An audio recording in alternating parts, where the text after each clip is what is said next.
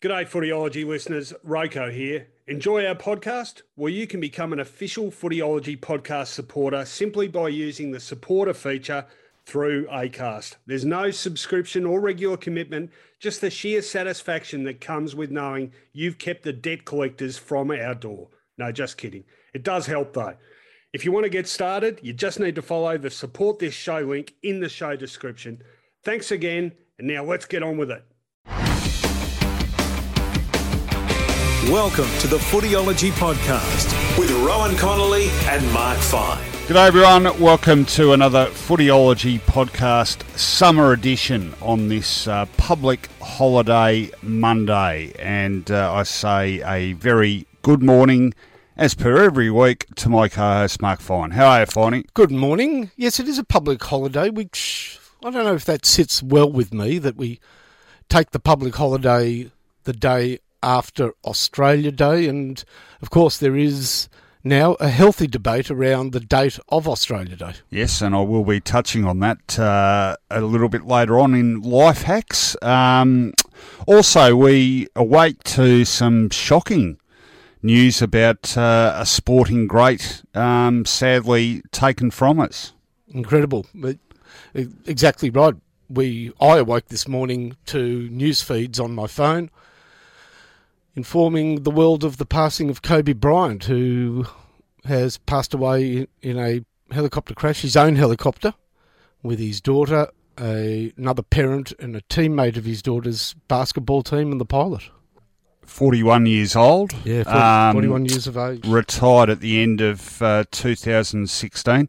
I mean, look, we let's say up front here, neither you nor I are huge basketball fans, no. but we appreciate that a heap of people, particularly younger people in this country, are. So it, it's, uh, I, I, guess I've been trying to get a handle on um, just where he sits in the pantheon of basketball greatness, but clearly if pretty you, high. If you name, if you asked laymen and non-basketball enthusiasts to name five, the five greatest basketballers of all time, Jordan, LeBron, Kobe, Bryant, they're the names probably that roll off the tongue in the immediate past. Yeah, I mean, I, I was thinking in a sort of previous generation, perhaps Shaquille O'Neal, Shaq, Wilt Chamberlain, yeah, etc. But he is, sadly, was in the pantheon of greatness, no question. When you have a look at a record, five times NBA champ, two times Olympic champion, eighteen-time NBA All Star, fourth, uh, four times NBA All Star, um, game MVP. He was the MVP only once in his career of the entire season, the equivalent of football's Brownlow medal in 2008. Uh, third all time on the point scoring list until yesterday, when LeBron James took that title off him. In fact, uh, just uh, mentioning Shaquille O'Neal is a bit of a uh, uh, changing of the baton, if you like, because he played the early few seasons of his career with Shaq, and I think won uh, three consecutive championships with him early in his career. Um, went on to greater heights after uh, O'Neal. I think uh, when did he finish? About 2004.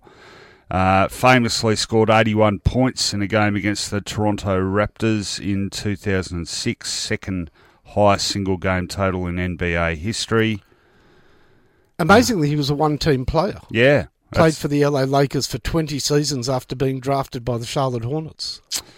But, uh, you know, just one of the, regardless of your interest in the sport or not, uh, like you say, a household name, and it's always quite shocking when you hear of the passing of someone of that stature, and particularly in such tragic circumstances. So, um, our condolences to anyone uh, who is a basketball fan, and of course um, his uh, family and people over there in the US who will be quite devastated by the news.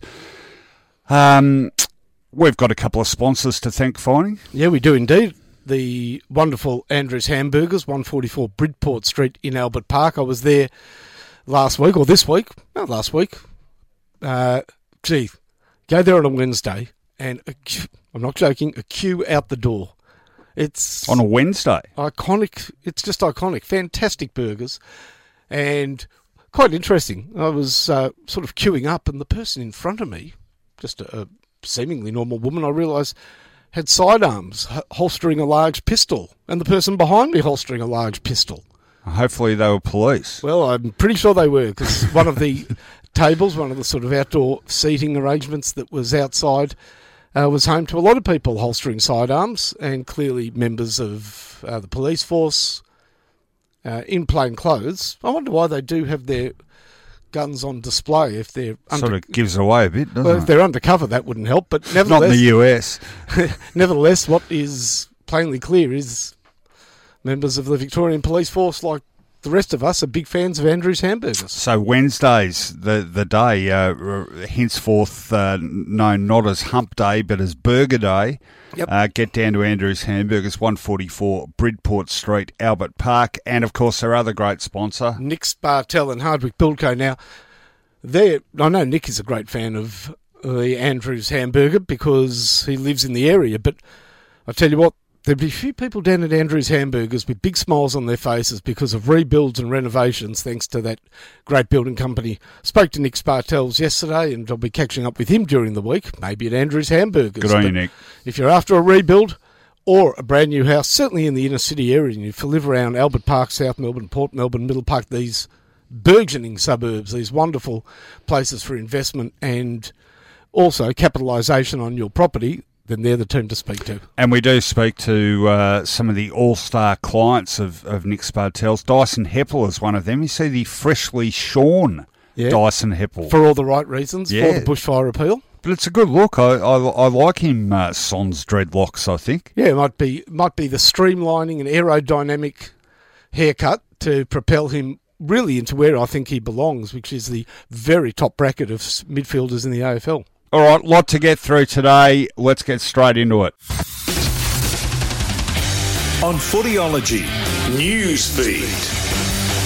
Rightio, well, uh, still a fair way away from the football season, of course, although AFLW kicking off uh, sooner than later. And um, from a men's perspective, a uh, bit of injury news around over the last few weeks, but uh, couple of fairly significant ones. What's caught your eye on the injury front? Buddy Franklin, probably front and centre, uh, is going to be touch and go for the start of the season. In fact, the latest report is after a, a bit of a, a, knee scrape that he'll miss the first round of the season, but hopefully that'll be it. So mm.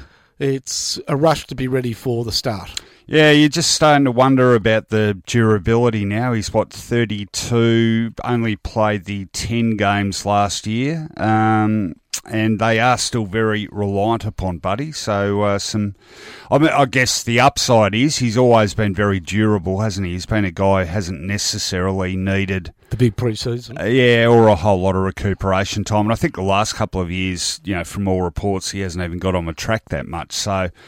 Uh, fingers crossed for the Swans because obviously a huge part of the equation for them. One of the big challenges this year is certainly going to be West Coast, or expected to be, with the addition of Tim Kelly, but their start to the season will be affected by their two key defenders having no preseason and expected to miss uh, part of the early part of the season. I speak of Jeremy McGovern and Tom Barrass, who were both hampered by uh, Barrass with a foot injury and McGovern with various niggles. I'm not quite sure which, which ones are the ones he's currently attending to, but both are not expected to play rounds one or two.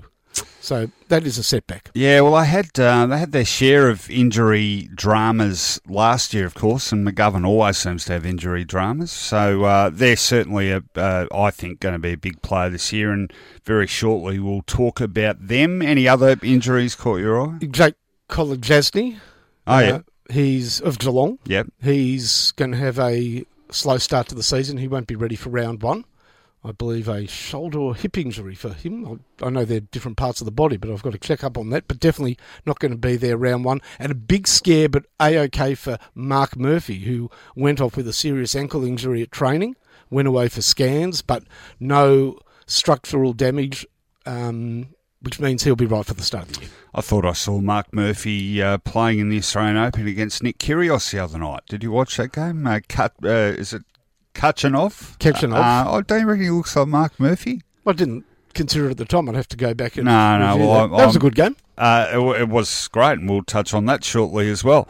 Um, all right, look, uh, while we're talking about football, we have been reviewing the prospects of a few different clubs each week in the run up to the new season. So I thought today, uh, drawing on the one from each six of the ladder um, criteria, we would start by having a look at Carlton, who finished 16th last year, seven wins, 15 losses, but you'd have to say with a fair bit more optimism going into this year than last, uh, revitalised, um, you'd have to say, by the appointment of David Teague, firstly, as filling coach after the sacking of Brendan Bolton, but now on a permanent basis and the return of a prodigal son finally in Eddie Betts to the fold uh, for this year. What? How are you feeling about the Blues in 2020? Well, part of the injury uh, news that could have been presented, I held back because we're doing Carlton, is Charlie Curnow not being ready for the start of the season. He had a mishap on a basketball court. They were thinking that everything was okay, but he's had to go back in for some knee surgery, so he's going to miss the start of the season, which is problematic.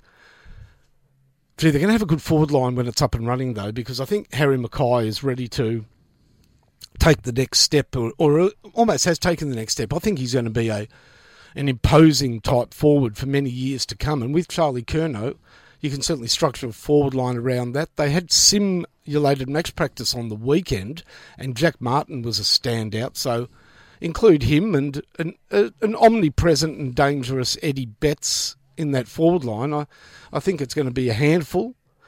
I thought Weitering just showed some glimpses at the end of last season.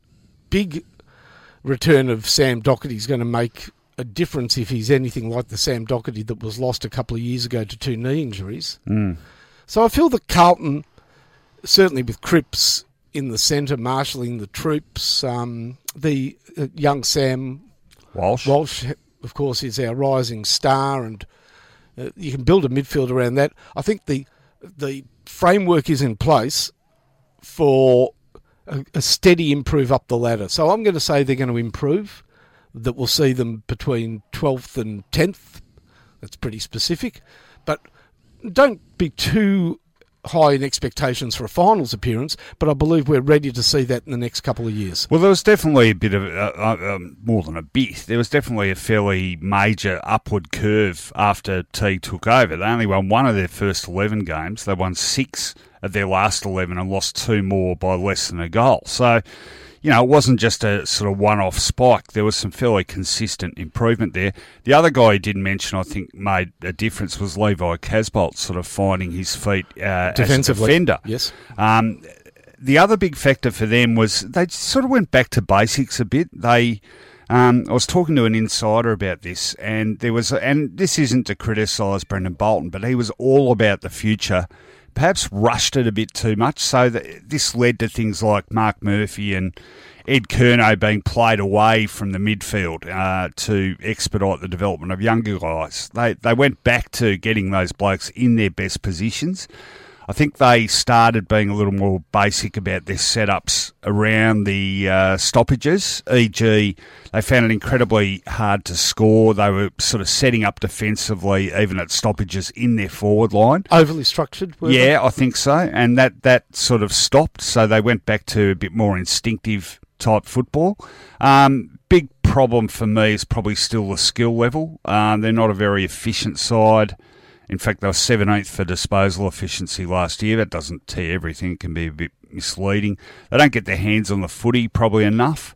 Um, but I think you're looking around that list now and you can see strengths uh, in all parts of the ground. So one other, inc- and Eddie Betts, look, there's, you know, um, I guess speculation about where he's at in his career. and He's certainly tailed off in the last couple of seasons. But I just think the um, morale boost, even from him coming back, could be far more significant than people think. Just as a, uh, I guess, a, a, a, keeper of spirits around the place and out in the field. Um, and certainly the fans are going to love that. I agree. He's, I think he's still worth his place on an AFL in an on an AFL field, but in a Carlton jumper, I agree with you. It's many times more valuable than any other jumper because of what he stands for at the club, and his keenness to get back to the club suggests something positive about how Carlton is tracking at the moment. It's it's a feel good story that can parlay into victories. I agree. So seven wins uh, in totality last year. How many wins can you see him getting this Nine year? or ten. Yeah, I, I reckon uh, ten should be a minimum they're setting their sights on. I think. Yeah. All Uh, right. Make make this year a good springboard into a regular finals team for the next few years. Is would would, would be the aim. Uh, next cab off the rank, I thought we'd go to the uh, the top of the middle part of the ladder, alphabetically speaking. So it's not a ladder, is it? That's confusing. Uh, yeah, I just forget I said that. Um, but I wanted to talk about the Hawks, finally, the perennial Hawthorn Football Club, because even when they're out of contention, they're never out of contention for long. And I feel like, um, you know, for a side which missed out in the finals, uh, and particularly given they'd finished top four in 2018, you'd look at that superficially and say, well, they're on a downer. But I think they're sort of heading into a new season with a fair bit of optimism. Uh, that's based on a few things. One, by far the most significant for me, is the return to the fray of Tom Mitchell, uh, reigning, not reigning, but a Brownlow medalist yet to play a game since uh, winning that Brownlow medal. Of course, that uh, horrible broken leg in last pre-season didn't play a game, but he'll be back. Might take him a little while to, to get back. It was a particularly bad break, but he's going pretty well. Um, and that's coming from the horse's mouth. Heard an interview with him the other day, and uh, he's coming along pretty well. But I like the way the Hawks finished the season. They won six of their last eight games. Definitely got a bit more flow and uh, just a, they looked a, a bit more cohesive as a unit, I think, and uh, a pretty big in um, for them too in the form of former Giants key forward uh, Jonathan Patton. Less of a name, but I think a guy who could still be a fair bit of use to them is uh, Sam Frost joining the fray from Melbourne as well. So where do you see Hawthorn? Well, first of all, I agree with the importance and the value of the signing of Sam Frost. I think he'll be a key player for them, a, a sturdy defender, and maybe something that allows them to not necessarily just automatically pick his former teammate James Frawley, who I don't think is right for all conditions, James Frawley. So they still hang on to some older players, Burgoyne, of course, going around again. There are some immeasurables with Hawthorn, and you've touched on them. How will Tom Mitchell return? Will Patton, who was a irregular appear- appearance for JWS because of injury issues, he's had Or three knee three knee reconstructions. Mm. How will he, a stand up uh, physically, but also how will he fit into a forward line that it's going to be interesting the form of the forward line. We know traditionally that they've had a forward line, or when I say traditionally, in recent years, uh, it's relied on Brewston Gunston, but that may be different this year with Mitchell Lewis's development last year that I thought was a real tick for the club. And Tim O'Brien. Tim O'Brien went forward and was a very useful performer. Now, that, of course, is too many bigs in the forward line, far too many talls. Uh, Puopolo goes around again. Does he? He does, Yeah, doesn't he? he I'm, does. I'm, sort of questioning myself because it's amazing. He seems to be able to get another year, another year. Uh, He's really their premier small forward, or at least crumbing forward still. I, I look to find where they're going to be effective at the drop of the ball in the forward line. Well, the thing here, I mean, look, scoring has been a, a real strong point for them until last year. They only finished 11th for points scored and really lost a lot of their efficiency, which is Which also. almost which almost says Bruce Bruce and Bruce, doesn't it? But yeah, but they remain a uh, a pretty good side in terms of exerting that forward pressure. So that also means to me, I don't think it'd take that much to turn it around. And and I think uh, having, I don't know, I just think with Patton, you know, we we really haven't seen anywhere near the best of him for mainly for injury. I think there's a real point to prove with him. I mean, he's been in the system a long time now. I reckon you might just see sort of why he was a number one draft pick. And if that's the case, uh, obviously no Jarryd Roughead anymore, but gee, it's a fairly handy replacement. The other thing with, with Patton, just t- talking about him, he was forced a long way from goal because of Jeremy Cameron, I feel. Yeah. You know, I think of Patton at GWS, and a lot of his work was done around the 50 metre line. And maybe here's an opportunity, and it'll be dependent on what they view as Mitchell Lewis's role, I think, for him to play closer to goal and play more like a true full forward. And that could be the uncorking of the genie that is the best of Patton. Uh, the other big plus they have here, and it's become a cliche, but it's their coaching. Alistair Clarkson is far and away the best coach in the Caper. He's proven it consistently, and he did it again last year. He, he's done this repeatedly in years when they haven't been doing so well in, in recent times. He's used the opportunity to try guys in, in different positions to find things that may maybe people hadn't thought were possible for them.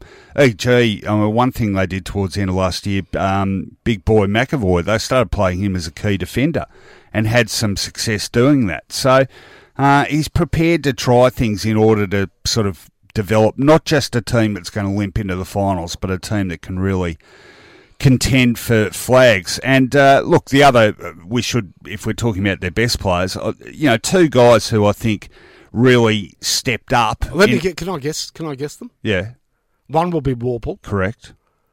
Maybe not stepped up, but gee, Sicily's an important player for them. Absolutely, and and yeah, I had him already stepping up. But the other guy I was going to mention was Jaeger O'Meara. Yeah, I mean, they yeah, bought him as a a bit of a Rolls Royce, and he's sort of a bit of a forgotten man in that regard. But he's really got back to somewhere near his best. So, um, I, I think they're they're absolutely a well. They finished ninth last season anyway, so they're obviously a finals contender. But would not be surprised at all to see the Hawks uh, right back up near that top four.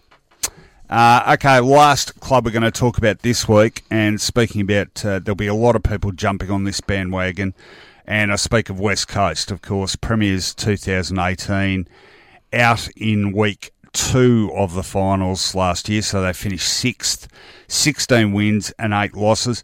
It was a it wasn't a shocking premiership defence, but they it was a struggle for a lot of the time. They had um, a lot of issues with injuries, and they just couldn't ever sort of seem to get much momentum going. They'd win a few in a row, and you think, oh, here we go, and then they'd drop one unexpectedly sort of battled to reach the same levels of hunger I felt that they really had at the right time of the season in 2018. But no doubt about the quality of the personnel, albeit you did mention the delayed starts uh, through injury of Barrass and McGovern. But much of the optimism around them due to the arrival of one man, and it's a huge inclusion, uh, the arrival of Tim Kelly. Yeah, when you just have a look at the basic, um, probably misses in that team, when it's up and running, a great forward line. When it's up and running, obviously injury dependent, the back line looks sturdy as all heck. Mm. And you probably would say that the midfield just needed that one big bodied player, and there it is. It's but, a, but there yeah. is more to West Coast than that. There's more issues than that. When I say more issues, Kennedy last year, combination of injury, illness, never got the season going. Now, he is an aging commodity, isn't he? He is. Can he step up and have a full, not 22 game, but a full season and impact with a 50 plus goal year? I, I Question he. Well, I think he can, and I think Jack Darling um, has really, you know, emerged on uh, on a consistent basis, not just the sort of guy who. Really? Yeah, I do. I think he's either very good or very poor. Well, I reckon you're a bit harsh on both of them. Last season, they combined for more than 100 goals. Yeah, I mean, so in a year that was yeah, perceived yeah. as being a failure, that's not bad. Yeah, I'm just saying, a year on, you know, Kennedy's in the latter part of his career.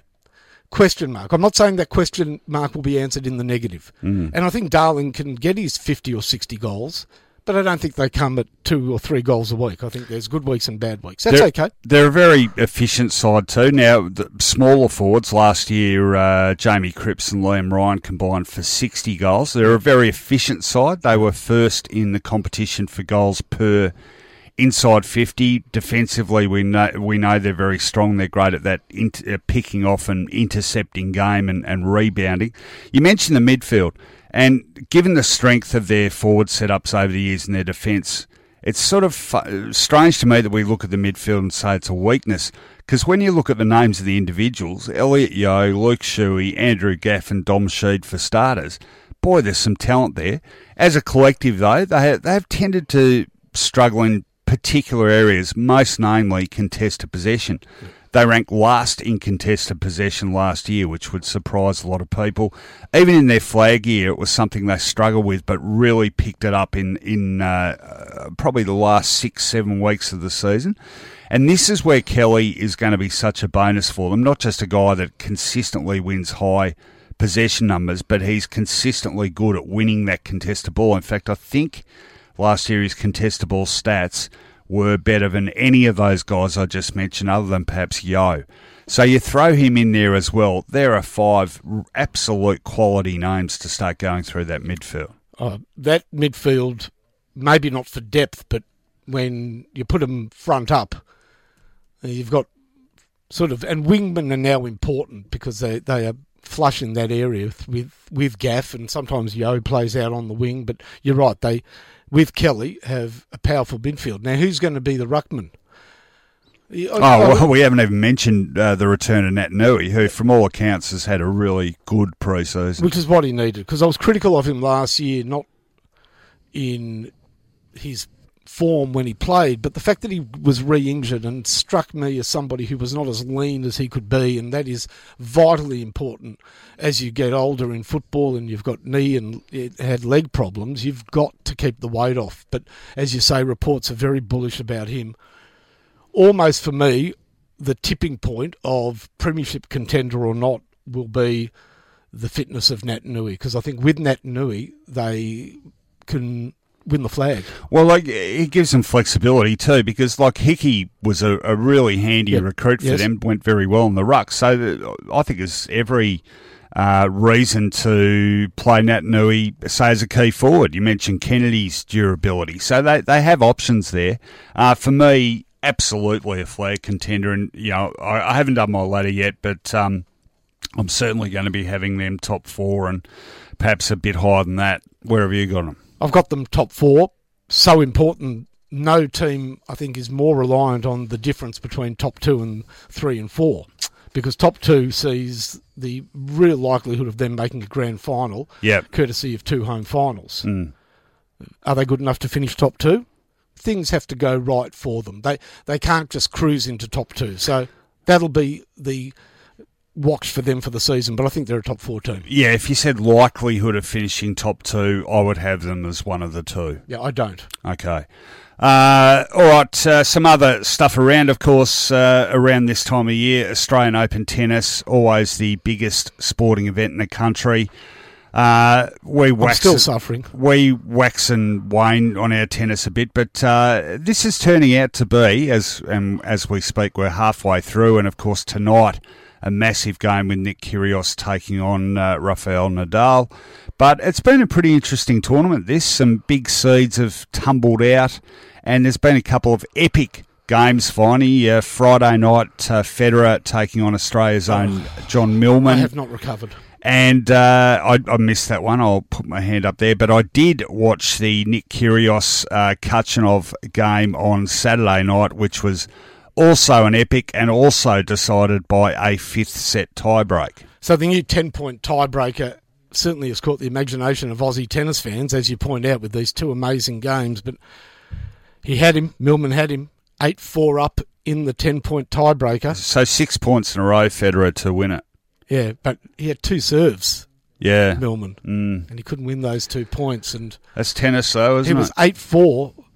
Then Federer had a point on service, 8 5, but at 8 5, he had two service points. Mm.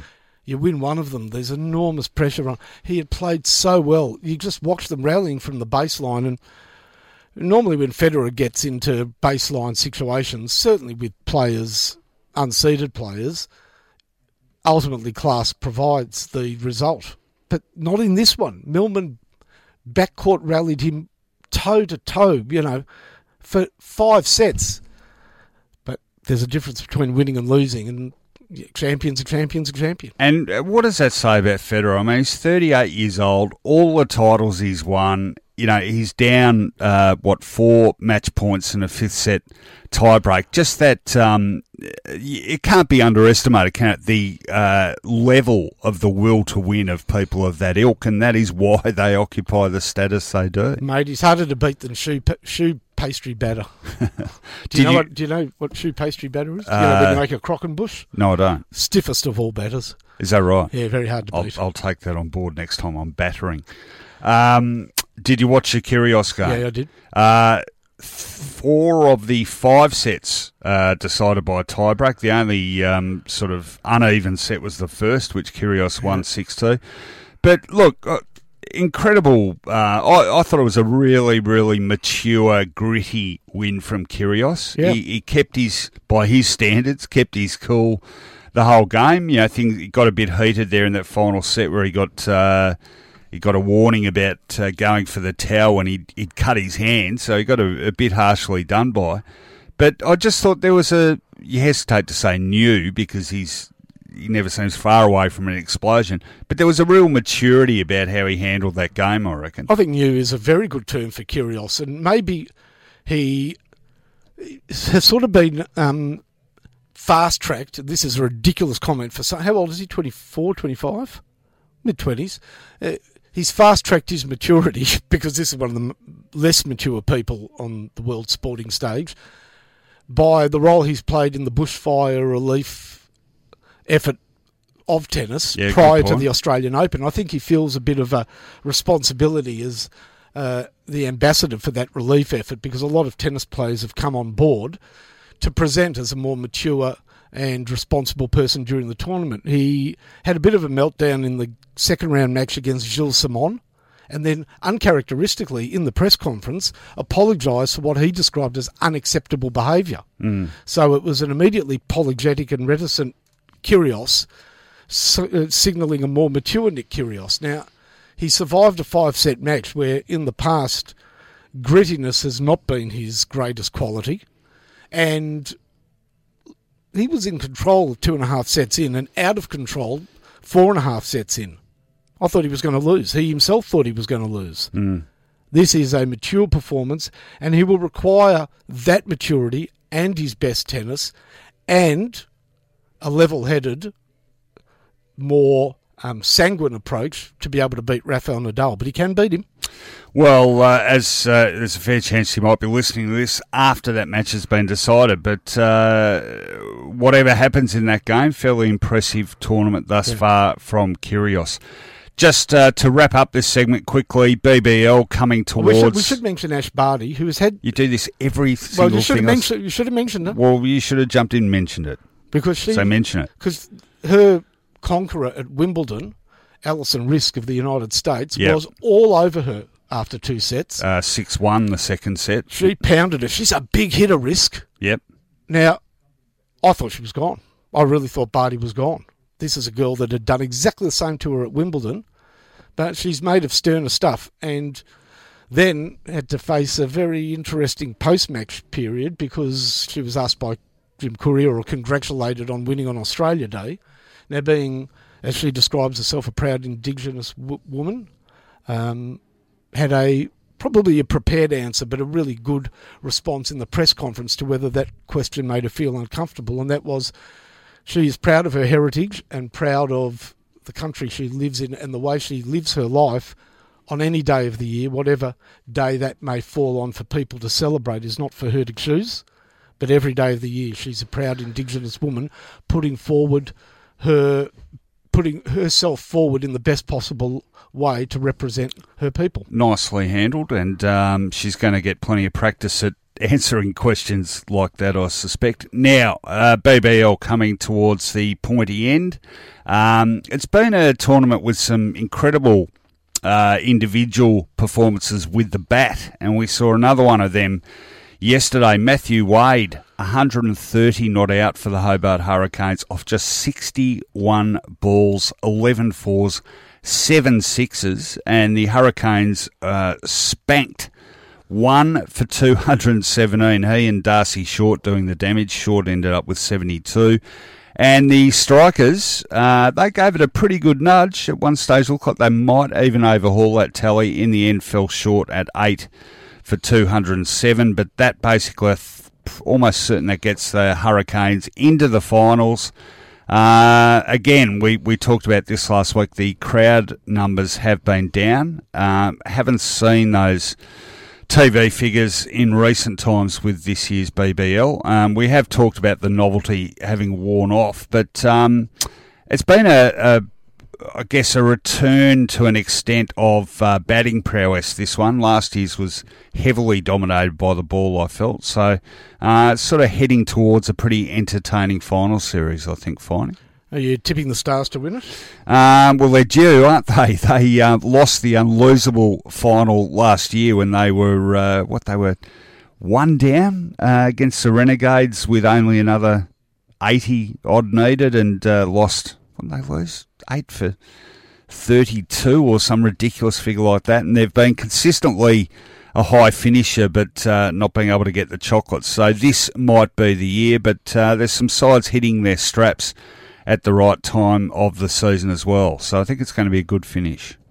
And I just want to mention the Under 19 Cricket World Cup. Yes. Australia. How'd Japan go? Well, mm, unfortunately, look, they had a miracle result. They drew their first game Yep. because the rain came and saved them against New Zealand. And then they played the powerhouse India, and after a steady opening, the opening pair put on 13. They lost the openers, and I've got to say the middle order did let them down. You, you hope your batting strength is two, three, four, five, six, and seven, and they just didn't score enough runs. How many runs, you ask? Uh, how many runs did they score, Finey? What, what's not enough runs from middle order? Um, ten. They didn't score any. Two, three, four, five, six, and seven all made a duck. right. Okay. So what was the innings total? 41. Yeah. Okay. That's pretty poor. but the big game was Australia England because both had lost to the West Indies and were in a knockout game to decide who advanced to the quarterfinals. And I've got to say, Australia have pulled off one of the great wins of all time, chasing 253 for victory. They found themselves almost done and dusted at seven for 184 with six overs to go Mm. and they pulled it out of the fire.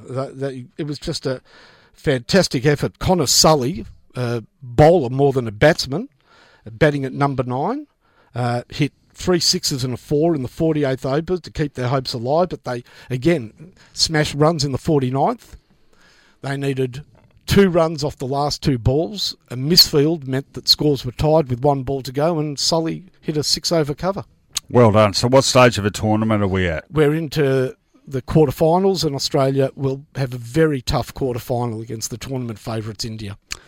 Good luck, Aussies. All right, very crowded news segment today. Uh, let's slow the pace down a little and talk about life matters, Finey. Life hacks. Building a better world.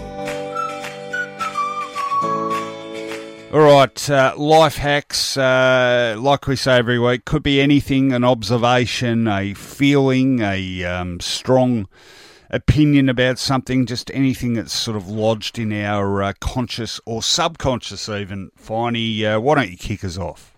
I shall kick us off, and this comes under the category of first world problems. So you can take this one with a grain of salt, or that's probably not a bad way to kick it off. And that is Melbourne and Greater Melbourne is currently devoid of flock. There's no flock. And what is flock, Finey? It's some cooking term or something. No, it's something you should know about. Now, I'm a very new pool owner, but pools around Melbourne last week were laid ruin by the heavy red rain. And apparently, the easiest way to clean up the dust that is ruining these pools is with a substance called flock that makes the dust all clump together and easier to vacuum Is that right? but there's no flock left. So I'm flocked because I've just been vacuuming this pool endlessly for the last five days can't get rid of this onto car like red dust. Well, I'm flocked because you've just pinched not only a life hack but my rant. Sorry about that. we should. I'm uh, sure you can extend on it in the rant. I, I, I will be. We should compare notes on these things. But uh, flock, there you go. I wish I'd. but known. it is a true first world problem. Oh, it, it is. But uh, after you've dealt with that first world problem, you feel like you've been living in the third world. Um, all right, first one for me. Uh, I'm going to talk about the Triple J Hottest 100 finey because it's become a bit of an annual thing with us old codgers to slag off the Hottest 100. Oh, what is this crap? Um, and uh, I don't know any of these songs and all that, and I, I've got over that hump, finally. I, I can deal with the fact that I don't know any of the stuff now, and I probably won't like it. Although I can still remember the absolute horror with which I listened to the number one song of 2012, which was uh, Macklemore's Thrift Shop. I still think that's close to the worst thing I've ever heard to this day. Um, it uh, was an interesting Hottest 100. Uh, this is announced on Saturday, of course. Uh, interesting by virtue of the fact that the for the first time a female solo artist ended up at number one, and that was Billie Eilish with "Bad Guy." Um, so I made myself have a listen to that, and uh, in by um, in comparison with some of the other number ones, I thought it was interesting, and uh, you know it had an obvious decent beat. The vocals are quite interesting. She's a bit of a sort of a, a mumbler. Um, but, uh, you know, I could sort of understand why that went to number one. Number two was uh, Flume, I think, was it Rushing Back? Uh, Ch- Ch- Charlie and uh, Rat. Uh, I had heard uh, Dance Monkey by Tones and I. I thought that might go number one. But I've got to say, finally, as an old codger and a uh, bit of a um, headbanger, and you know how much I love this band. Very encouraged by the fact that the number five song in the Triple J Hottest 100 this year was a cover of the classic Rage Against the Machine track Bulls on Parade by US rapper Denzel Curry. And I've heard that version, I heard it when it came out, and it is a cracking version, does absolute justice to the original. And that came number five, so it made me think perhaps uh, fleetingly, but are we about to get a bit of a rock revival among the younger generation? I wouldn't hold your breath, No, I'm not really. but at least there's some cause for optimism. Yes, all right, your next one. Okay, my next one is I'm going to go with a TV tip for you. Okay. And maybe the listeners can join in because it's a program that I watched because of you. Ah, what is it? It's only the first episode of the first series, but it had two things that added up to me thinking I might get on board with this, and that Yep. is your absolute love of Veep Oh, yes. and the fact that the same people that made Veep have are behind this, and it stars one of my favourite actors, Hugh Laurie. Hugh Laurie. Yeah. What's it called again? Avenue Five. Right. Now, interestingly, it's only a half-hour program, Yeah. which is interesting because it's on once a week on uh, Foxtel or wherever I saw it. But half hour a week—that's a pretty thin slice, isn't it?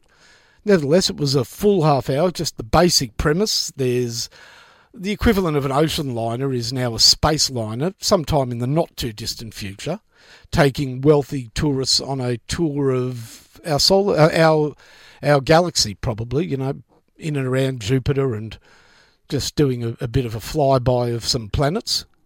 And they have some gravitational problems. And what should have been a four week cruise is now a minimum of three years. I don't know why, but just into my head popped a three-hour tour. I think that's sort of a bit of the premise. The problem is, and this is, sets up the humour, that when that accident occurred, the chief engineer, Joe, was outside fixing something and unfortunately got sucked into the universe and killed. Bad, but even worse when it is revealed that he, in fact, is the captain of the ship. ah, That the people that who, the person who people think is captain, Hugh Laurie, is in fact an actor employed by the cruise line company or the Sky Cruise company because he looks like a captain and acts like a captain and presents far better than Joe, but he knows nothing about the ship. He speaks with an American accent except when he's under pressure or being honest, and then his British accent comes out. So, interestingly, Hugh Laurie plays both accents he's famous for, British being his real one, American his adopted one in house. And we're set up for plenty of opportunities for humour. I wouldn't say it was hilarious, but the setup is there and well worth continued watching. And that's on Foxtel, is it? Yeah, yes. Okay, I'll tune in. I, I have uh, started IQing, haven't seen it yet, but uh, new season of Curb Your Enthusiasm. Can't wait for that. Season 10, I think it started last Monday. Yes. Uh, so, second episode, I think, will be on tonight. So, set your IQ for that. Does that feel like it's episodic or is it one whole? Because some, some series of Curb Your Enthusiasm are sort of episode by episode self contained stories. Yeah. Others are sort of 10 interconnected Yeah, stories. yeah. I, I don't know. I've only seen the trailer, Yep. um, but the uh, I, I saw a couple of reviews. I didn't want to have any spoilers, so I sort of steered away. But uh, the reactions seem very positive. Meanwhile, I, I continue to plough my way through old episodes of Seinfeld. And I did see for the first time in years and years and years the other night, I've IQ'd all this, um, the marine biologist Oh, episode. great. And go on, you can do the quote Well, there's a few quotes, but, the quote. George's quote. well, the sea was angry that day. That's it. like an old man returning his No, soup. the sea was angry that day, my friends. like an old man in a deli returning his soup. It's a very good episode. But but then at the end he goes, and do you know what I pulled out of Oh, that yeah, vocal? no. I saw that one coming, though. I Yeah. did see that one coming. Um, all right, my second one. Uh, well, yeah, I haven't got time to come up with another one. So, yeah, I was going to go with the uh, the raining mud. Um, have you ever? So last Wednesday night we were out for uh, my stepson Sam's twentieth birthday, and uh, we're down in Oakleigh actually at a local Greek establishment. Uh, Plenty great- of those in Oakleigh. well, great little area if you like Greek culture and Greek food. And uh, we're sitting outside, and uh, it just looks so ominous. And often when you, you, you know, it's got that sort of I don't know, brownish tinge about it when it's been hot too. You, you think, oh, thunder, you know, a bit of hail and whatever. I certainly wasn't expecting mud. And uh, you mentioned the pool, and again, I don't want to steal my own thunder here, but we've had some issues in the past with um, something that discoloured our pool, and I went out the next morning and saw it, and I thought, not again.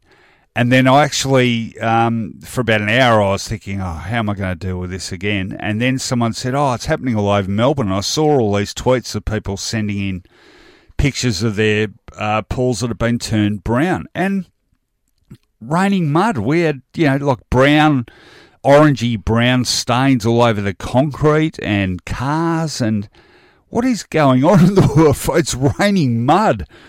Uh, you could almost, uh, the weather girls could come back and do a version of that. it's raining mud.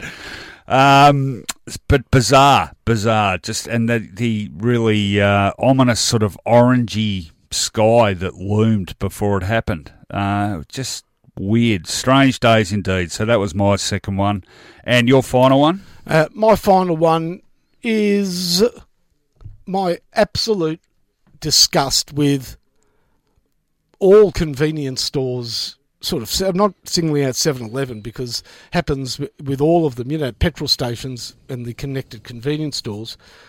It's almost impossible to go and buy a drink at a reasonable price because the fridges are filled with two for seven dollars fifty, two Ah, for yeah. eight dollars, two for six dollars man is not a camel. I just want a drink.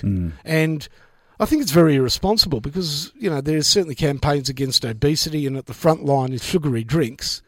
And they're almost forcing, cajoling customers into buying. You know, if you want a bit of a, a sugar hit and a, a fizzy drink, that's one thing. But they're almost making you or making it impossible to buy one and forcing you into two. And I think that's completely wrong. All right, fair enough. Yeah, I've, I've, uh, my, in fact, as you said that, my hand, like I've got so practiced at going to our local BP, opening the fridge and grabbing with one hand two cans of Coke, no sugar, because you can get two for four dollars, finey. Yes. But I've now uh, overcome that problem and created a far bigger problem of a serious caffeine addiction because at the supermarket you can buy a carton of 30 cans of Coke No Sugar for $20. Whoa, It, yeah, exactly. And uh, so I have just been, yeah. I've that's got, a lot of sugar. I, well, Coke No, No sugar, sugar. fine. Well, that's sorry. Should say 1.4 calories per can. I should say that's a lot of sugar substitute. And just on that too, my weight loss campaign continues. I've now lost nine and a half kilos. Well, So- well done, mate. Yes, And well- you can. It certainly shows. Is it? Uh, well, I've got to keep going. I'm only about halfway there. All right, final one for me, and uh, a more serious one. This is, of course, the uh, and you touched on the Australia Day holiday. Should we have a public holiday at all? Uh, today, on the Monday, 27th, given that Australia Day officially is the 26th. Um, I am, as you know, quite active on Twitter and quite political, and this is something I've come to feel strongly about. And so I'm going to read you what I tweeted uh, yesterday. Uh, just pad for a moment while I find it. Yes, this is of course myself padding as Rohan seeks out something off his mobile apparatus. And uh, your thoughts on Australia Day? I might as well get your thoughts up front.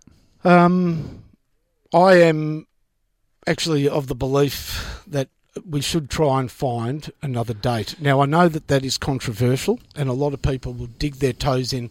And Australia Day, if that happens, there is the danger of January the 26th being a sort of a, a line in the sand day for people who some have, have innocent enough nationalistic fervour, others more sinister reasons. And I don't want January the 26th to become a powerful day for people with racist sentiment, but it is strongly felt by the Indigenous community that we are celebrating, and for a long time we were celebrating the arrival of or the start of their genocide. And I think that we as a as a mature nation can pick a day that is for all Australians.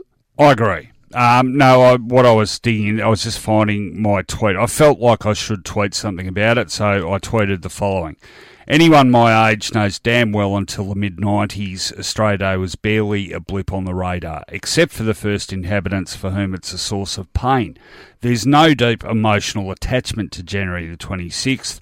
Opposition to changing the date is just bloody mindedness. Uh, as I speak, finding that has gone up to 5,326 likes. So it is officially my most liked tweet. And I'm not, uh, it's been retweeted 781 times. And uh, I'm not going to lie, there's a fair bit of opposition to that as well. But, you know, when you tweet something and the number of comments far outweighs the number of likes, you've been ratioed. Yes. Well, I certainly haven't because uh, there's 356 comments, and a lot of them were in agreement. Uh, just quickly, I, I, I feel like you about it. I, I feel like I, I didn't have strong feelings about it, but clearly the Indigenous community, for obvious reasons, finds it a upsetting, disturbing reminder of their dispossession as a race. So uh, I just don't think that it's something that we do have a deep emotional attachment to. Uh, for starters, until 1994, it wasn't even a national public holiday. It's only been a national public right. holiday for 26 years. that's right. The date of Australia Day has varied. It's been in July, it's been in August. That was prior to the 1930s. Um, and you and I bo- both know that it, it's really only been that sort of post John Howard era, sort of 96 onwards, where it's sort of developed this, I find quite off putting sort of hand on heart, jingoistic flag waving. And one of the things I truly love about Australia, or have loved about Australia being Australian, is our us not needing to be like the Americans, not needing to have that overstated sort of schmaltzy patriotism, you know, last refuge of the scoundrel and all that. I think people have had their fill of it. You know, I was out a bit yesterday. I was uh, down at uh, Middle Park Beach and at the beaches, and there was not a lot of that Australian flag wavery. There was, though, a big effort right across where I was yesterday in Melbourne for bushfire relief, and there were no fireworks actually yesterday, so that was a symbol of uh, how conscious we are of it. So maybe here's a good breaker, and from we can have that discussion this year. Yeah, well, oh, yeah, I think that the tide is turning. I think it's a generational thing too. I think um, younger people are sort of far more uh, conscious of the, the sensitivities around it. I did take the opportunity as well to throw out the uh, an alternative flag design, um, which you can see on my Twitter feed if you want. But I'll tell you what, like I just in the end, I, I was on Twitter so long yesterday, just responding to various thoughts about it. That um, oh, Hey, we- yeah, give us an example. Oh well, here's okay. Here's a negative one from Ken Holmes. What's wrong with the date? Get over it. Just celebrate what a great nation we are. Everyone gets so sensitive these days. Yeah, of course, everybody gets so sensitive. Not everybody.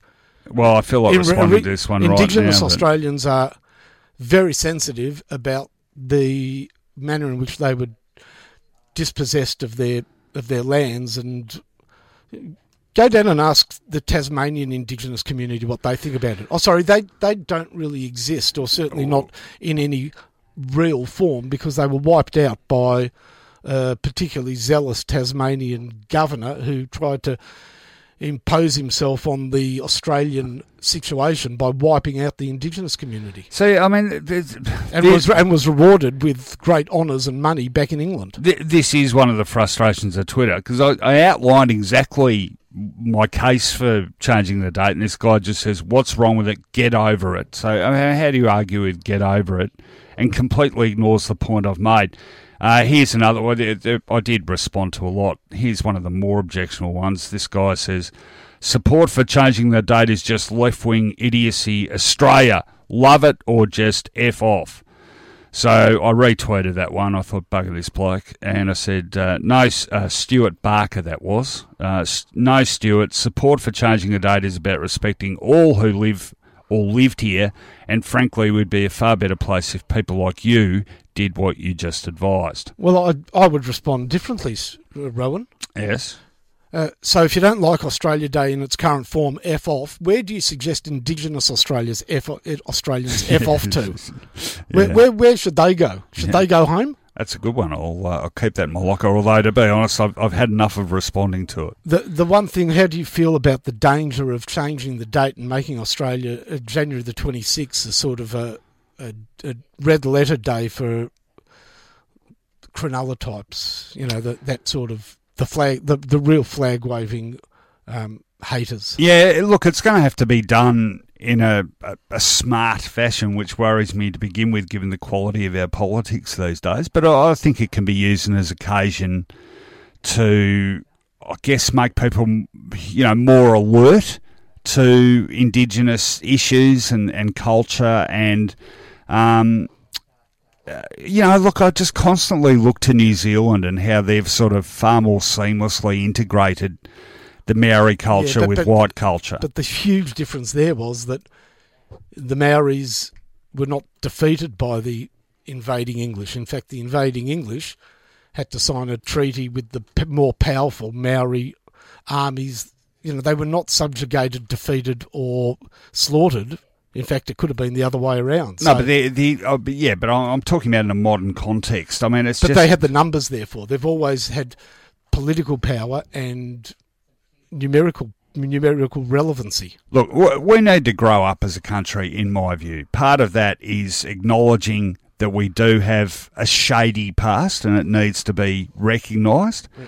Part of it, it, for me, is becoming a republic and cutting the apron strings. And uh, part of it for me, and yes, it's symbolic, but for me it is important, is changing our flag so we don't have another nation or, or empire's flag on ours. So, I mean, that's my opinion, and uh, feel free to disagree. But I guess the reaction to that tweet certainly proof that there is a a very active discussion going on, and it's not going to go away. So, if you're tired of it and just get over it and celebrate whatever, sorry.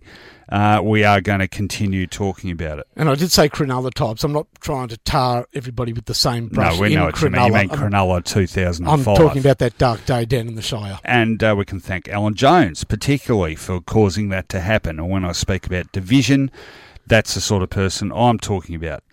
All right, there's enough for life hacks. We covered some fairly interesting territory there. I think it's time we went back in time, Finey, and had a look at some great music, movies, and TV from years gone by.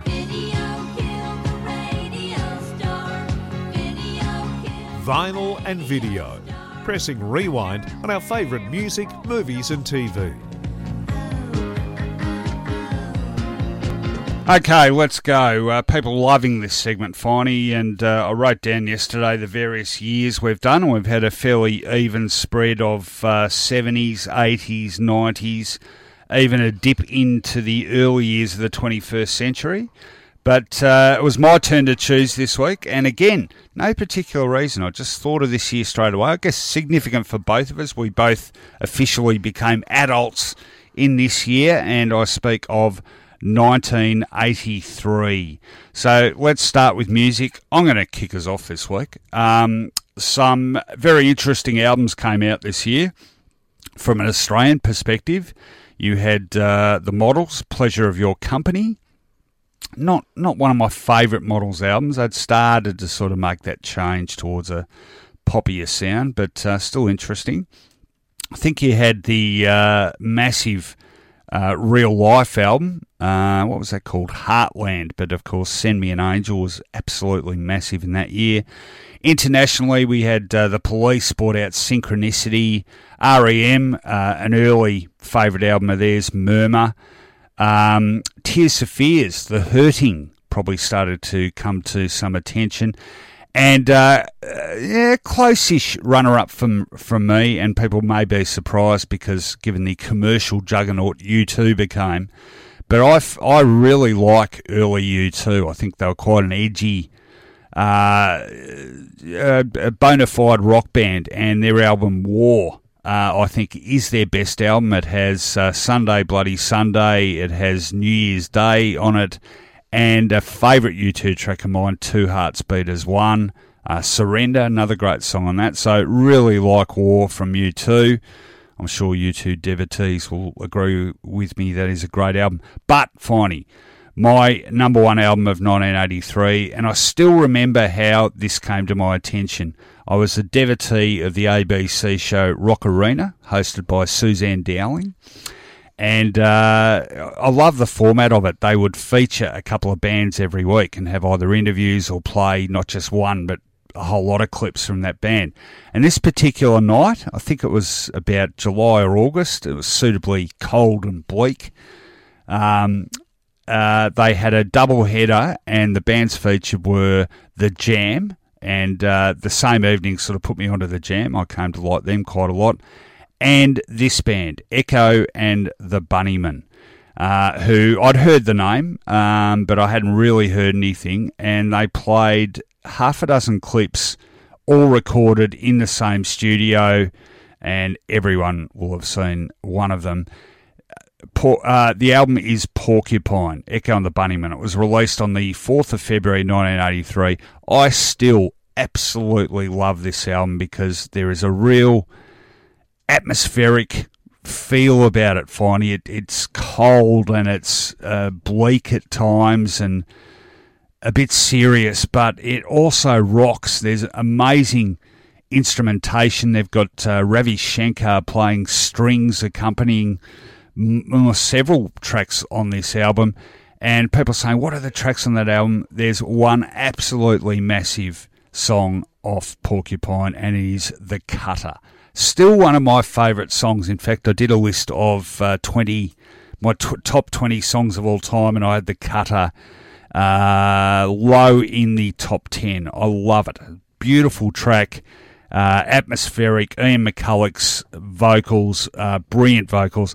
The other um, single from it, which was also pretty successful in Europe, less so here, but it's a real rocky number. Back of Love. They that is a killer one-two opening punch to this album. Other tracks off it: My White Devil, Clay, Porcupine title track, Heads Will Roll, Ripeness, Higher Hell, Gods Will Be Gods, and the final track, In Bluer Skies, which is the perfect finale to this album as well. I was 18 years old and made a huge impact on me, this album, and um, they didn't do a lot. Oh, they've had an interesting history. They another big album uh, which produced Killing Moon would follow, and then another self-titled one about four years after that. They disbanded.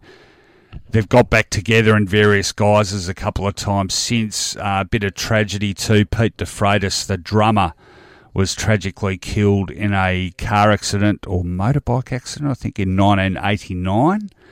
Um, great drummer too. They had a great rhythm section. He and Les Pattinson, the bass guitarist, Will Sergeant on lead guitar. I'm rambling a bit now, but I do love this album, and it is an album in the true sense of the word. It really flows, has a logical progression, takes you through various moods. Um, uh, it's a ripper. I don't like a lot of English rock, but uh, this certainly one of my favourite albums. Porcupine, Echo, and the Bunnymen. Uh, you'll be pleased that I have an album, as I know that you Good. favour albums. By the way, the cutter we intersect there because that would be in my top ten favourite songs as well. Is that right? I love the cutter It's a great song. with that great opening that is lends itself to either sort of Middle Eastern, Far East Asian. I'm sure we'll hear it at the end of the show, but it's a great it's a great song. Yep. Now, um, my album is by a group that really sort of burst into my reckoning, my consciousness in the important year of 83, my last year of school, driver's license, getting away. Big Hang on. Why were you? I thought we were born exactly the same. What's your when's what month is your birthday? May. Oh, okay. So did you you did HSC in eighty three? I think so, or 82. Didn't repeat, did you? No. No. Oh, okay. Uh, eighty two. I did HSC. Uh, oh, anyway. Or maybe it was 82. I'm not quite sure now. Anyhow. Yeah, I should, I should check. Don't worry about it. Get sorry. Yeah, my, probably my was inter- 82. My interjection. Nevertheless, you got the driver's license. was a big year, and this group, I, I explained last week or the week before about Erga Music War teaching me about Ah, yes. alternative music sounds, and Yep. uh, one of the bands that I learnt to love from that was the Cramps, Yep. with this rockabilly punk sound, surf rock, surf punk, and that was taken up more commercially by the Violent Femmes in 1983, and their album Violent Femmes, self-titled uh, is their sort of standout opus piece and gave us the hits that people recognise Violent Femmes for. Blister in the Sun, Yes. my favourite, Gone Daddy Gone, uh, Added Up. Uh, there were other good tracks as well on, on the album. Kiss Off is a, a, a great track as well, and To the Kill. I don't know whether you like the Violent I, I Femmes. look, but but no, I, I wouldn't say I don't like them. I really, they're one of those bands that's escaped me. I've always been aware of them. I, I know, I've known the name, but uh, Blister in the Sun and Gone Daddy Gone are probably the only tracks I, I could tell you. So I, I plead ignorance on this one. Yeah, I like I like their sound, and they sort of not that I was the sort of person to play music in my parents' face to you know to differentiate my generation from their generation. But if I was, this would probably be this album probably would have been the one I played the loudest. They must have made a, a killing, or still make a killing um, out of royalties for Blister in the Sun. I mean, how many times do you hear that in Yeah. ads and Yeah, yeah. promos and But they still sort of tour as well, the Violent Femmes, yeah? in an aged, uh, less edgy version, but still singing the same songs. Right, no, no, it's a good call. You had some very, I wouldn't say underground taste, but non-commercial taste, didn't you? That's something I'm always accused of. Yeah. I, I've got to, actually, I think my tastes are a bit more commercial in that period than they would become later on. Um, all right, I went first some uh, music, so you go first for movies. Okay, uh, look, every year there's choices of many good movies. All right, can I? I'll give it. I'll Give a list of the more popular ones. Yeah, okay, because I um I'm just got to make sure you're not giving one of those. But no, one, I guarantee you, you won't be touching on mine. oh yeah, no, I, I do remember now. Uh, ones that stuck out for me: Return of the Jedi, of course. Uh, the third instalment in the. Oh, hang on. Who cares? Well, it was the third one filmed in the Star Wars uh, pantheon. Uh, risky business. Uh, Tom Cruise, of course, sliding in in his jocks, wearing the sunglasses. Scarface. Uh, you know, I haven't seen it, but um, very Good. popular Very film. good. Have Uh, say hello to my little friend. Uh, a film I have seen I thought was particularly good, Silkwood. uh, about uh, Karen. Was it Karen Silkwood who Yeah. worked at the? Was it Harris? Oh, not Three Mile Island or whatever it was. Yeah, Three Mile Island. That's what. That's what I meant. Yeah. Um, local hero. Uh, quirky little film about uh, businessman in a, small Scottish Yes. Yep. town, and uh, Mr. Mum with uh, Michael Keaton playing the uh, businessman who gets sacked and does the role reversal. It's just on Michael Keaton. Even though I'd seen this movie a while ago on the weekend with my wife and one of my sons, I watched Birdman. Have you seen Birdman? No, I haven't. Oh, it's very. Oh, is that. Michael Keaton? Yeah. That won Best Picture, didn't it? Yeah, yeah. Yeah, is it good? Yeah, it is good. Yeah, It okay. is. I remember there was some sort of mixed Yeah. reactions to it winning Best Picture. it, it- it's a li- it's a little bit. Um, it's sort of made for actors. Yeah. Actors would relate to it, but but it's very interesting. Yeah, okay. No, I, I should uh, check it out. All right, yeah, so your film of 1983. Okay, so my film of 1983. I know I've been a little highbrow and sometimes art housey and self indulgent in recent weeks, but this What I have could you not, had? Tampopo, Realm of the Senses. Wh- What else? You Oh, had anything that wasn't sort of Japanese porn? Yes, I have. um, but I defer to my immature teenage self Oh, yes. and my good. love of Rodney Dangerfield. Oh, yes. Probably his less known, least lesser known movie. Right, so It's- not it's- back to school. It's not Back to School or Caddyshack. Right. It's Easy Money, and maybe my favourite of the few movies that he did make. I remember the song for some reason. Easy Money. Yeah, who was that? Not sure. Okay, don't. But in this movie, he plays a he plays himself virtually a a gambling, drinking, oppressed by the wife, slob of a man who loves late night pizza and hanging out with his mates. Just turns out that his mother-in-law is extremely wealthy, and he, I think passes away and leaves him ten million dollars conditionally on giving up all of his vices yeah. and therefore that sets up the movie. Yeah. Uh, there's one of my favourite lines of all time is in this movie. The reaction of his friends to the fact that he has inherited ten million dollars or may inherit ten million dollars, and they go, you know, bang, bang, bang, and they get to his bookie, and what does his bookie say?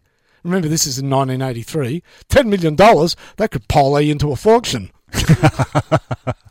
um, he, in the end, is true to himself and uh, the slob wins out. But there's a heck of a lot of fun on the way, including typical Dangerfield lines like um, his him and his son are building a model aeroplane on the family kitchen on the kitchen table, and the wife comes in and says, "Look, I've got to serve dinner." And he turns to his son and says, "Clean up that mess of Schmidt on the table." Yeah, no, my favourite too. I, I haven't seen a heap of him, but I, I've always remembered these two. My wife gives great headache, and when I die, I'm going to donate my body to science fiction. I mean, I love his stand up. You know, one of the highlights of his stand up tape is a really rowdy crowd, and somebody yells out, and I don't know whether this was set up or not, Hey, Rodney, how comes you're so ugly? He goes, Because you're contagious.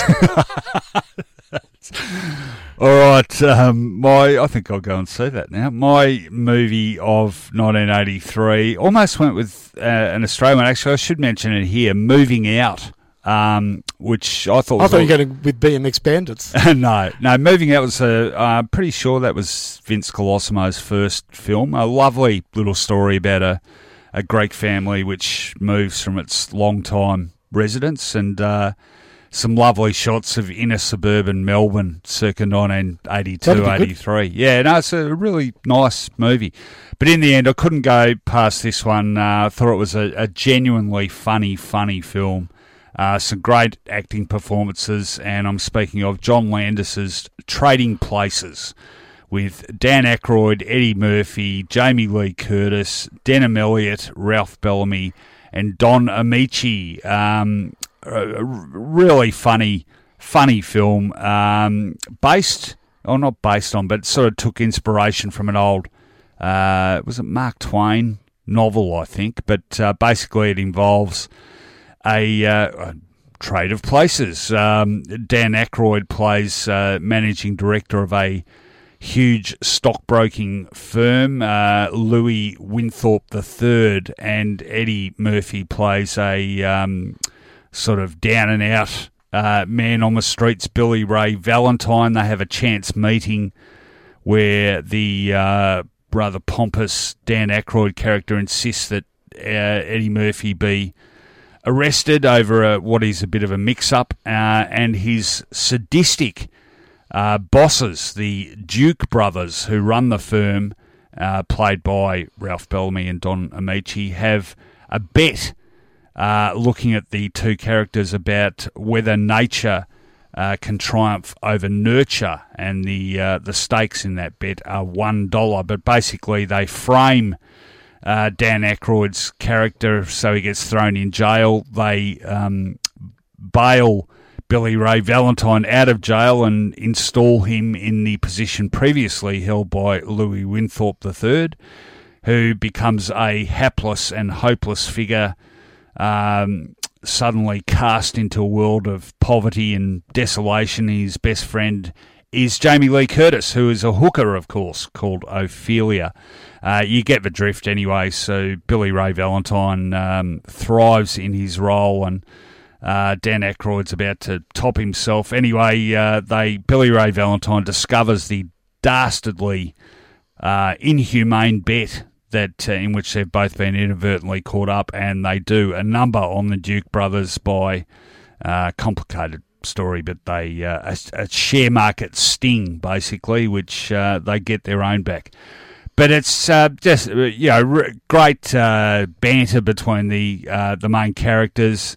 Um, there's some memorable scenes on a train where they have to sort of kidnap a bloke who is taking a very important report to the uh, Duke brothers about the um, forecast for orange crops so they can corner the market on frozen orange juice.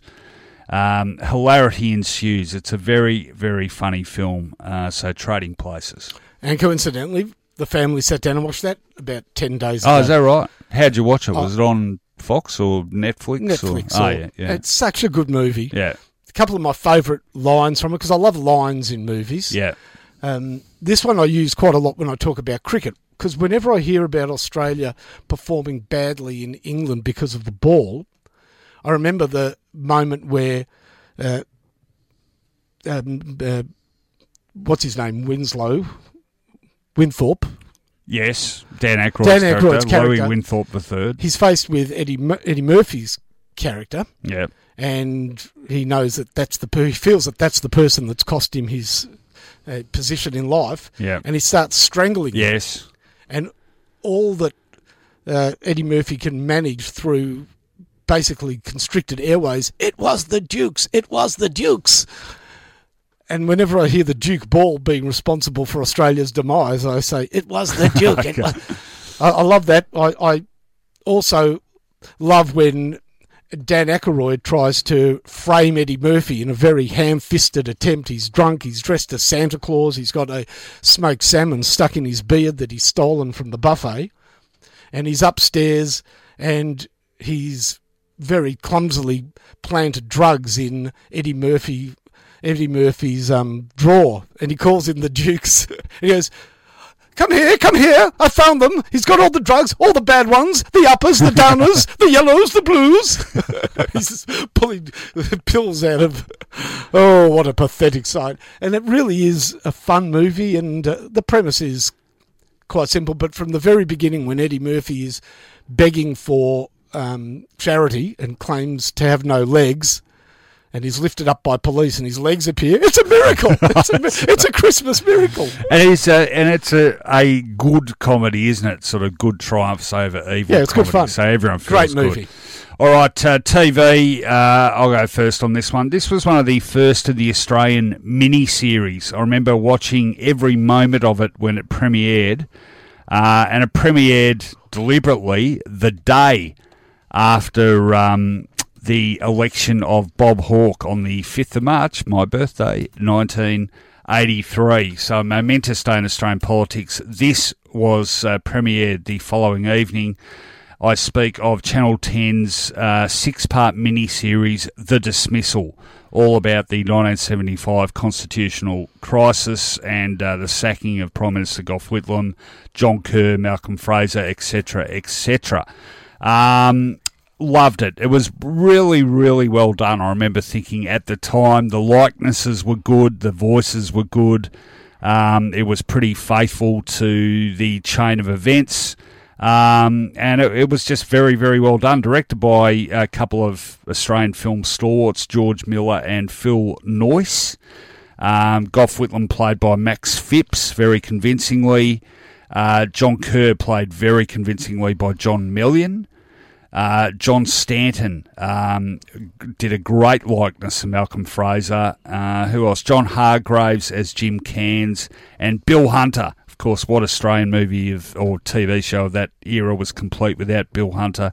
He played uh, Minerals and Energy Minister, I think he was Rex Connor. Um, it uh, it rated its socks off. It was real a really uh, important and uh, very well done piece of Australian TV, which subsequently I don't know how long ago this was now, but it was voted nineteenth. Uh, in a poll of best Australian TV shows of all time. So it gives you an idea how it was received by critics and punters alike, the dismissal. I do love my politics, Finey, and political history, and that was a really good representation of um, major events in Australian political history. Good choice.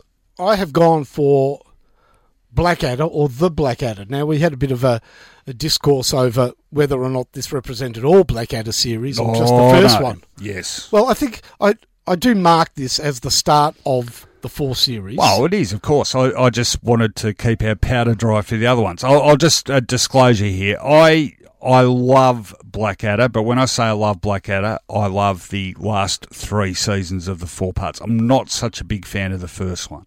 And I quite like the first one, though nowhere near the strength or development of characters.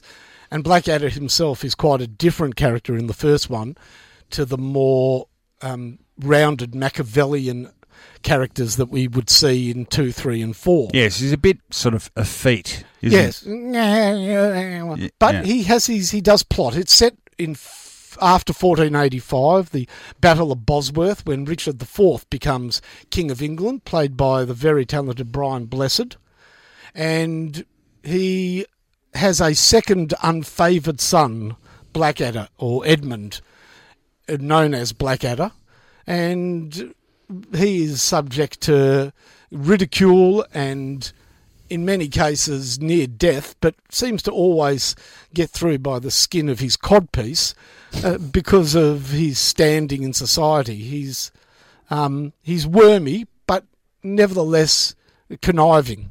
And we see the introduction of um, his offside Baldric, which would later become the famous pairing, Tony Robinson and um, Rowan Atkinson. Rowan Atkinson. And yes, it's the weakest of the four, but I wonder if it was a standalone program, whether or not would have been would have been liked more. I mark it as good comedy that would go on to be great comedy, and interestingly, Blackadder, the series, the first one, and consequently, therefore, was a co-production between the BBC and. Do you know? Uh, no. Seven Network Australia. Is that right? Yep. Wow. That's a, a vision, uh, rare vision on the part of a network uh, not famous for it over the years. Um, it, 83 filmed. The second, third, and fourth seasons weren't, I think, until about 86, 87. Yeah, it, it, they ran, it took I think seven years to film the four to complete the four. The big, the obvious difference though is the first season was written by Richard Curtis alone, yeah. and Ben Elton came in, for, yeah. and so uh, a tribute to Ben Elton, I guess, and we, we obviously both sort of identify with that. Your favourite of the four? Uh three. Me as well. The Prince Regent, and that, of course, we mentioned Hugh Laurie through. Tally ho, my fine saucy young trollop! through um, through there's so many great moments in three, and also beautifully titled three with the names of Ink and yeah, yeah. that knob and nobility, ink and incapability, and that goes back dish to and dishonesty, and, and that is a take on the Bronte. I don't know which Bronte, Sense and Sensibility. Yeah, Yeah. is a play on those. I think one of them is Sense and Senility. Actually, that's the one about. Is that that's the one about the actors? Oh, I love it. I used to quote sort of long Oh, passages so- of dialogue. So do I. Well, that just that one, that one I just started doing there. That's where he um, he goes broke, so they try and marry him off to the daughter of a rich industrialist, Miss Yeah. Amy Hardwood, and and, and uh, Blackadder suggests he should write a letter. He says, oh, "Good idea. Well, take this down then. Tally ho, my fine saucy young trollop. Your luck's in." Trip along here with all your cash and some naughty night attire, and you'll be staring at my bedroom ceiling from now until Christmas, you lucky tart. Yours with the deepest respect, etc. Signed George. P.S. Woof woof. And, And then- Blackadder says, "It's uh, very moving, sir. W- would you mind if uh, we just change one tiny aspect of it? Uh, which one? Uh, the words? And my favourite, what the moment that just sprung into my mind was when they were desperately in need of a an extra vote to save the excommunication of Prince George. Oh yes, yes. And one of the lords from Parliament arrives and is sitting there and questions his own health. And George says, Pshaw! Why, look at you! Plump of fetlock and rosy of cheek, you're the very embodiment of a healthy English gentleman. At which point Blackadder says, He's dead. Uh, okay, uh, better wrap are, it you, up are you there. plump of fetlock? I'm less plump than I was a few weeks ago, fortunately. All right, that's vinyl and video for this week. Let's rant. On Footyology, the rant off. Okay, no messing around. I'm ready to rant. Count me in. Three to one. I'm pissed off with swimming pools, Finey, and given you've recently also inherited one, I suggest you listen closely for a moment and stop Googling how many St Kilda players wore long sleeve Guernseys in 1974. Yeah, I know, your own swimming pool. Sounds great, doesn't it? Well, it isn't. It's a bloody unrewarding pain in the ass, not to mention a pain in the bloody wallet. Here's how ours works. It's out the back, right alongside a series of tall, impossible to remove trees, all of which shed leaves faster than they grow. Leaves which are way too big to go up the very costly alleged automatic pool cleaner we bought at the outset, and which clogs up at the merest hint of anything other than smooth tile. We also inherited a pool which apparently has so many unusual quirks and nuances that it requires not just a highly specialised knowledge of those intricacies, but some serious psychiatry. This pool needs such a variety of chemicals, balances, and various impossible to remember other substances that to take on the task single handedly would mean first obtaining a degree in chemistry. That's why from the start we were forced to employ a company offering regular pool cleaning at considerable cost. Unfortunately, that company can't seem to send the same maintenance guy around two weeks in a row, and so oblivious to those quirks and nuances, they inevitably try some unscripted little gambit which throws the delicate ecosystem of the Connolly pool completely out of whack. They also have an uncanny knack of coming around to do the said servicing literally minutes before a massive weather change brings gale force winds and another mass shedding of leaves into the previously pristine waters. If it's not that, it's the bloody council failing to check the stormwater drain up a street, which a couple of summers ago kept overflowing and running straight off into our pool. That cost us a couple of grand in repeated costly treatments. So the council came to the party with compensation, right? No, of course not. Instead, they employed Dodgy Brothers Legal Services to weasel their way out of any responsibility. And if anyone from Stonington Council happens to be listening to this, no, I haven't forgiven you, and yes, you still suck. So what happened this time, Finey? Well, like anyone with a pool, last Wednesday night it got turned a spectacular Yarra River shade of brown by the unusual sight of it raining mud. Seriously.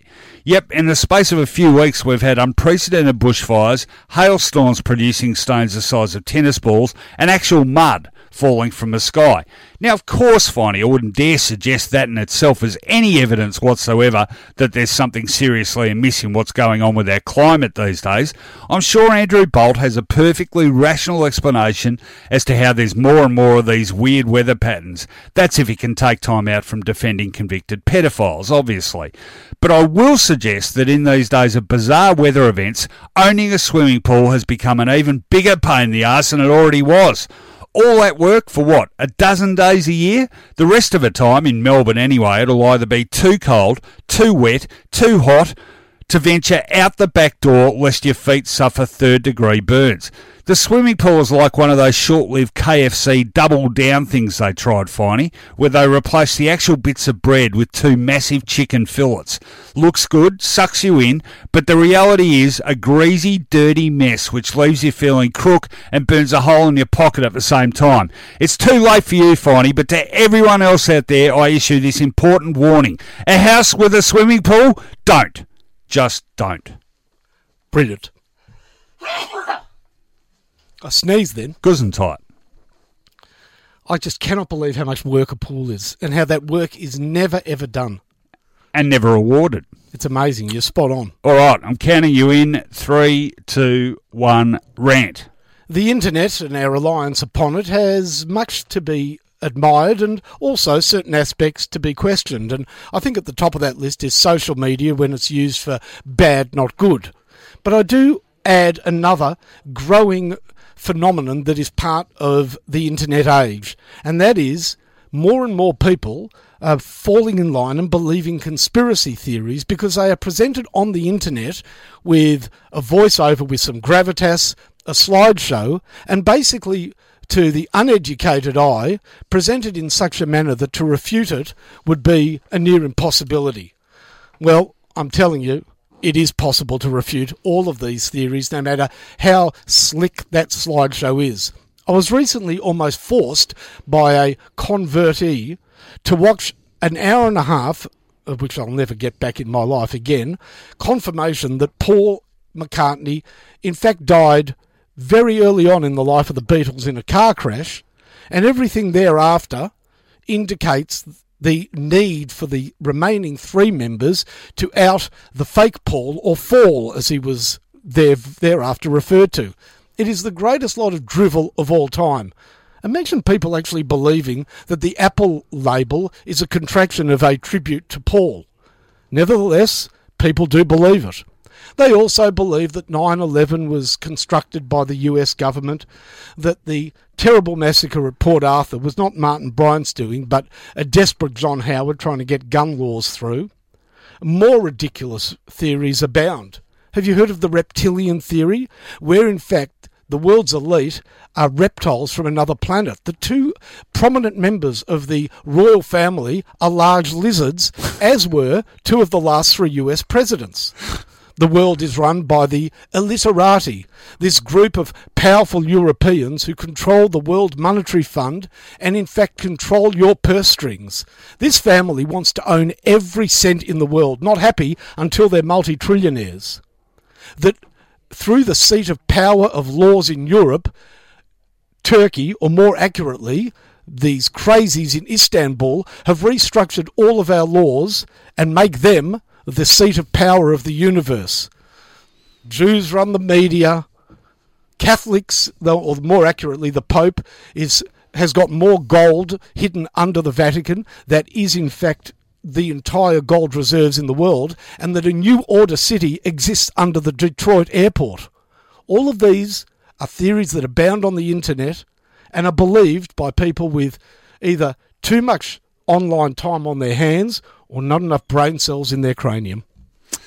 Very good. Very, very good. And I couldn't agree more. And as soon as you started talking conspiracy theories, I thought of Alex Jones, that mad American who is, uh, his show is incredibly popular. But yeah, just complete wacko stuff.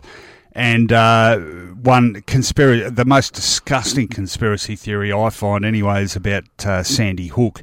Yep. People refusing yep. to believe that that uh, horrible shooting of all those kids didn't actually happen. No, no doubt when you're uh, on the internet a lot, uh, you run across a lot of absolute wackos, and, and I do find a lot of people that believe these theories and then sort of spout them are trying to sound intelligent.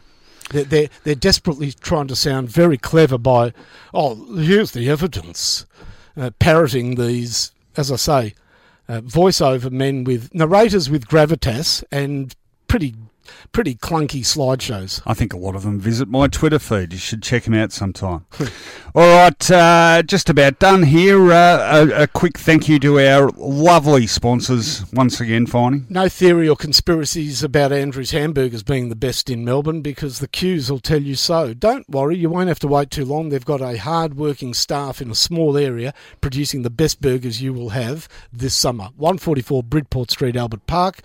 And if you're in the position to do something to your home to add to its value in terms of a rebuild or a renovation, think no further than the brilliant Nick Spartels and Hardwick Bilco.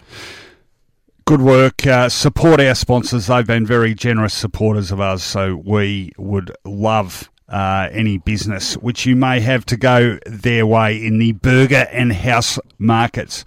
All right, uh, that's it uh, for another off-season edition of Footyology podcast. Thanks for joining us. Uh, let's go out with a song as per usual. No doubt what I was going to play today, Finey. We spoke about it. My album of 1983 was Porcupine by Echo and the Bunnymen, a song we both love and many millions across the world love as well. Am I right that I can see another hurdle approaching? You can. We used to think that actually, me and my mates thought that was a herd of protein for some reason, but uh, then we finally looked up the lyrics. Uh, another hurdle approaching indeed. A classic song. Crank it up, Mr. Carl Bianco, panelling efficiently as always on the Footyology podcast. This is Echo and the Bunnymen, the cutter.